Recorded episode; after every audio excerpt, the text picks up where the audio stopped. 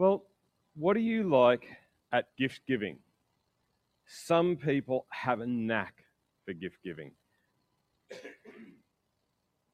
Um, not to put any pressure on my sister in law, but Joy um, is her name, and she buys me some of the best birthday gifts. They're, they almost verge on being prank gifts, not the pull out the um, tissue box sort of underpants, emergency underpants that we saw earlier. So she hasn't bought me those yet. Um, but all sorts of prank gifts and wonderful things. One of the gifts that she bought me was a gotta go machine that um, you could hold up to the phone if you want to get out of a phone call and you press a button and it'll play like a dog barking or sirens wailing or whatever else. It's like, oh, look, sorry, siren's going, I got to go. Um, and so all these different things that she's bought me. Um, for those who buy others gifts, how are you going with that? Who has completed the majority of their Christmas gift purchases this year? So Alethea has. We've got three, four, five um, in the auditorium. I'm not sure about at home whether um, there's people at home that have. At home, have you guys bought all your Christmas gifts? Uh, Lorraine has. Um, Anna's saying no. All right, Colleen, no. Okay. So there's still a little bit of gift purchasing to happen there as well. In the kids' spot today, Alethea spoke about stress and the gift of peace with the Bible verse from John 14 27. We should not be surprised that Jesus spoke about peace considering that several hundred years earlier, the prophet Isaiah spoke about the Messiah, Jesus, in Isaiah chapter 9 um, and the following verses in Isaiah chapter 9, verses 6 and 7, and the words should be on the screen as well. For a child is born to us, a son is given to us. The government will rest on his shoulders, and he will be called Wonderful Counselor mighty God, everlasting Father, and Prince of Peace. His government and its peace will never end. He will rule with fairness and justice from the throne of his ancestor David for all eternity. The passionate commitment of the Lord of heaven's armies will make this happen. Even before the Son of God took on flesh, that first Christmas, that was the expectation of the Messiah. Jesus would not only, not only be a person of, but also an establisher of peace for the nation of Israel. Now, as I mentioned last week, Israel certainly had a hunger for peace. Peace and independence from Rome. Not only did they long for freedom, but they also believed that the Messiah would bring about a seismic shift in power.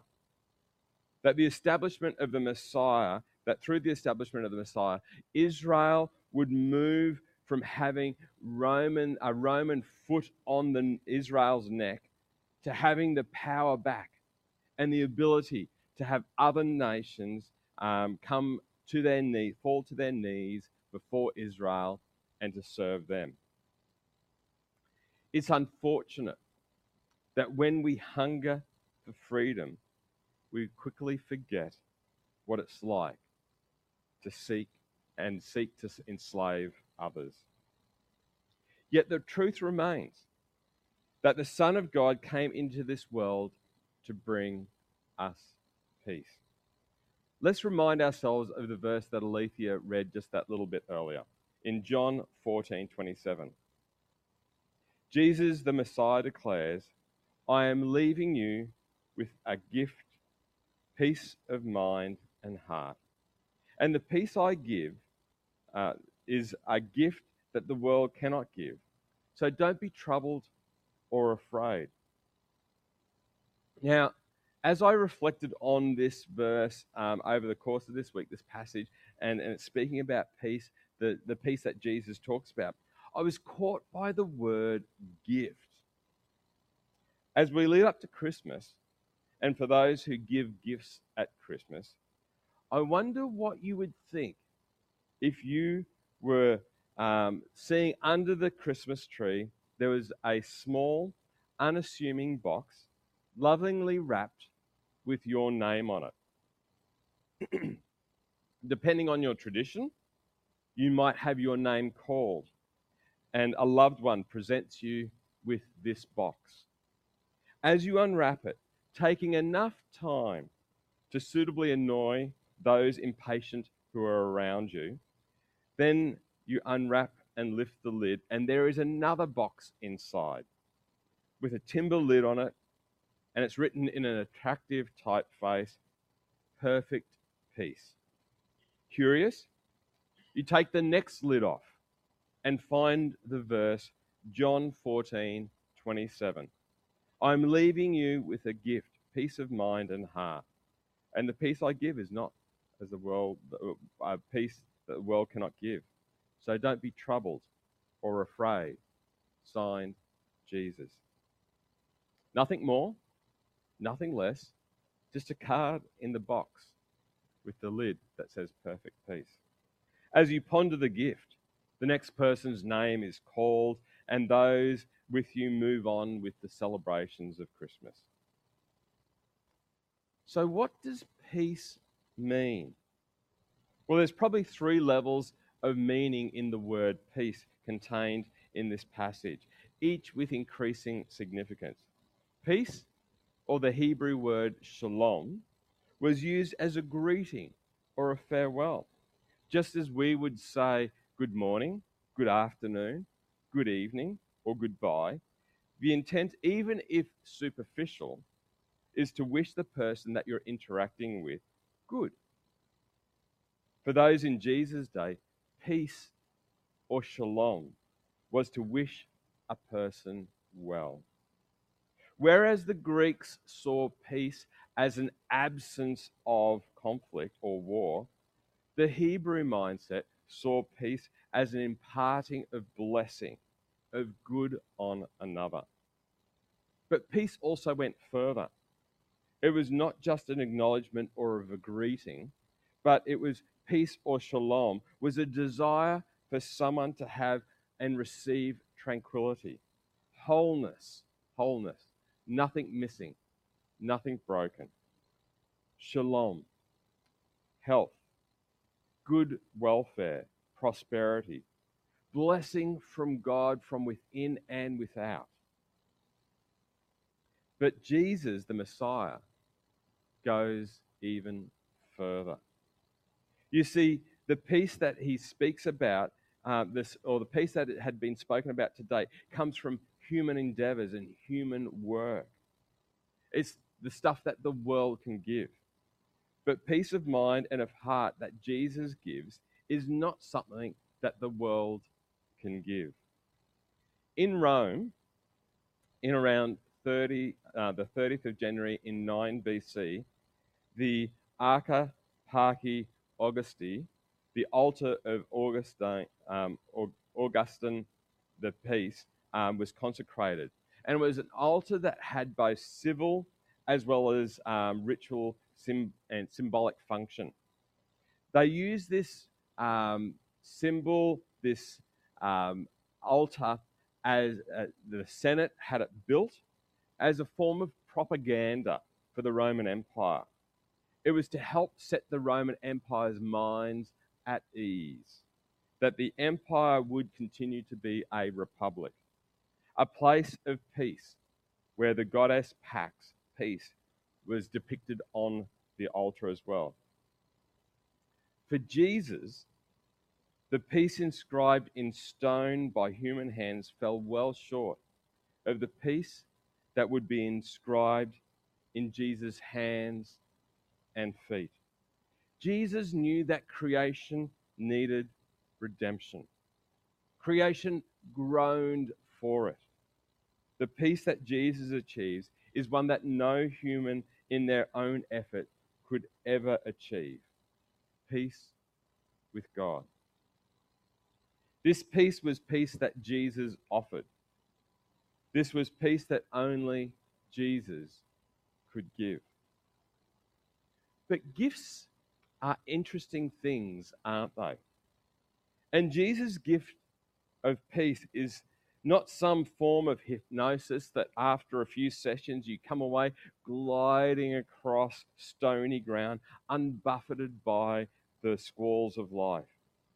Even the disciples took time to fully grapple with the peace that Jesus gives. At times, behind locked doors and minds locked by fear. But Jesus promises peace, the gift of peace to the disciples, all his disciples throughout the ages, right up to today. I'm leaving you with the gift of peace peace of mind and heart. And the peace I give is a gift that the world cannot give. So don't be troubled or afraid. A while ago, I was given some birthday money by Mary's parents, and I purchased a sit up bench. And I still have it. Um, here it is. Don't you like object lessons? Now, I'm not going to show you how I don't use it, um, but sit up bench. And um, if you can see, you can see it's dusty. So that will give you a clue that this sit up bench has spent some time in the garage. And, you know, my shapely physique is not rendered because of my use of it. Unfortunately, I spend more time working on gelato than I do working on my sit up bench. It's a good gift, even if I do say so myself, because I bought it from the money that my in laws gave me. And it will achieve the desired results if I choose to use it. You see, the gift is not the challenge. The challenge is making use of it, making time for it. And as I reflected on the gift of peace that Jesus offers on all levels, the benefit comes to those who accept it and access it. We are welcomed by Jesus, who wishes us good, wishes us peace. Jesus also wants to bring us wholeness, to show us his favor. But the most essential gift that only Jesus can give is for us to have peace with God, reconciling us to our Creator. Something we cannot do, something that the world cannot do. Jesus' birth is not some symbolic propaganda like the altar that was done for Augustus. The Son of God taking on human flesh had the purpose of reconciling us back to our Creator and helping us to live life well. Living life as Jesus models to us. But it's a gift, something we choose to access or leave to gather dust. Last week, we looked at the invitation that Mary, the mother of Jesus, took up to co create with Yahweh God. Today, Jesus invites us to co create with Him peace peace of mind, peace of heart. Have you ever noticed that there are some people in your world that gravitate towards chaos and trouble and stress? Now, just because you experience these things doesn't mean you look for them, but, but some people do. And my guess is you've come across people in your life that for them, the whole world seems to be a drama in which they take center stage. Even if you find yourself gravitating towards that, Jesus today extends to you his peace peace of mind and of heart. Jesus invites you to co create with him, to, uh, for you to have, to be prepared to engage with um, this. You need to, like with the sit up bench, you need to be, as it were, um, creating that change to take place. And that takes effort. There are no three visits to the uh, hypno- hypnotherapist And the fourth one is free if you don't experience any peace. The pursuit of peace is a journey that requires effort, but it's a journey worth taking. You know, earlier we had Colleen read from uh, Philippians chapter 4, and we do well to reflect on this as we consider Jesus' gifting of peace. Paul, writing to the church at Philippi, responds in verse 2 to some of the disagreements between Euodia, um, which means fragrant, and Syntyche, which means fortunate. He says, settle your disagreements. Now, I don't know about you, but my experience is that when there's disagreements pe- between people, there is a lessening of peace. And so for Paul, he encourages these two women to pursue the gift of peace that Jesus offers by settling their disagreement. And Paul encourages outside help as well, um, if they need that, uh, from the church to assist as needed. Paul cares for both of these people and longs to see them, as much as it depends on them, to live at peace with one another. Then Paul gives a wonderful, a valuable list of the ways that we can be co creators of peace with Jesus. Let's look at these just for a moment, and especially in the lead up to Christmas and the celebration of the birth of the Prince of Peace. Philippians 4, chapter chapter 4, verse 7, uh, Paul writes, Then you will experience God's peace, which exceeds anything we can understand. His peace will guard your hearts and minds as you live in Christ Jesus. Now, I don't know about you, but as I sit with those words, I reckon they sound pretty good to me. Peace that exceeds anything that we could understand peace beyond natural comprehension, peace that challenges the disruptions and turmoil, peace that helps us to live life well. Peace that Paul goes on to write, that created God's peace that will guard us, our hearts and our minds as we press in to our relationship with Jesus. We are invited to be co creators with Jesus, the Prince of Peace, this peace in our lives and in our areas of influence. So, how do we assemble this peace? Well, Paul gives us some really helpful instructions, and all without the need of an Allen key, and it's empowered not by batteries, but by the Holy Spirit. So the assembly instructions go like this. Verse 4 starts off Always be full of joy in the Lord. I say it again rejoice. Now, that's not the same as blab it, grab it, name it, claim it, fake it till you make it. But look for joy, celebrate joy. When you find yourself heading down the, the path of negativity, then pause and think, what can I find that is joyful? If you're the sort of person that is a half glass full person, then be joyful because your glass is half full. If your glass is empty, then be joyful because it's there ready to be filled.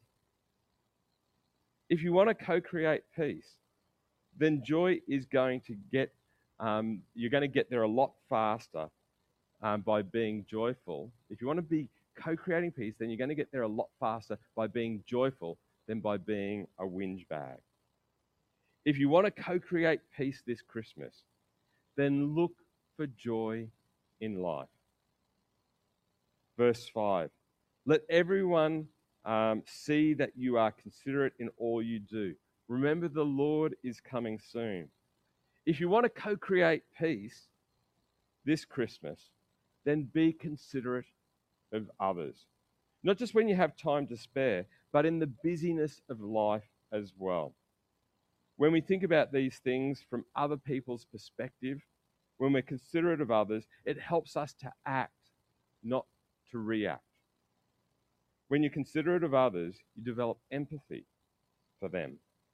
Being considerate of others often lessens the need for a fight and helps us to co create peace.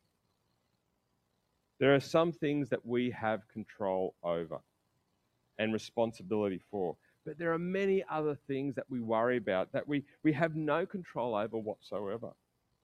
We can put our energy into worrying about those things that eats us up from the inside and erodes the peace in our lives and peace for others as well. Paul encourages us to take a different approach. Rather than investing in worry, invest in prayer. Once again, Paul writes in verse 6 of Philippians 4 Don't worry about anything. Instead, pray about everything.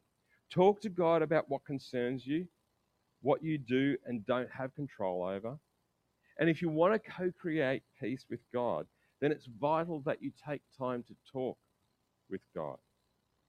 It makes creating peace easier when there is an open dialogue with Creator God.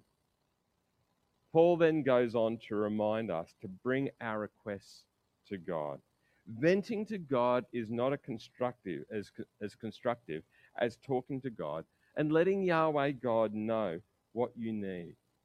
Verse 6 reminds us tell God what you need and thank Him for all He has done. Talk to God about what's going on for you. Tell God what you need, but also thank God for all that He has done. Once again, this affects our perspective on life and on the things that can easily suck peace away from us rather than bringing us peace. Co creating peace this Christmas, joining in the work of the Prince of Peace, is an invitation and an opportunity for each of us. The gift of peace is there for us. And not just peace and goodwill, but life changing peace. If we want to experience God's peace, which exceeds anything that we could ever hope for or understand, peace that would guard your hearts and minds as you live in Christ Jesus, then we're invited to co create with Jesus this peace. Always be joyful in the Lord. I say it again rejoice. Let everyone see how considerate you are in all you do. Remember, the Lord is coming soon. Don't worry about anything. Instead, pray about everything. Tell God what you need and thank Him for all He has done. Let me pray. Jesus, we thank you that you are the Prince of Peace. That our accessing Prince of Peace is not dependent on the stuff of this life, but on a life found in you. Jesus, we recognize that in this world there is an absence of peace. And we also recognize that we have been guilty at times of being people who have eroded and stolen peace rather than invested and helped co create it. Jesus, we ask that you would forgive us from the times that we've fallen short, but also renew in us the hope, the joy, and the peace that is found in you. Help us to be co creators with you this Christmas season and beyond, to be people of peace as we follow the Prince of Peace. Amen. Well, as we respond, how might we respond today? Well, there's a couple of questions that I've got on the screen for you. Um, is there an area in your life that you're experiencing an absence of peace? Offer that to God today. Tell God what you need.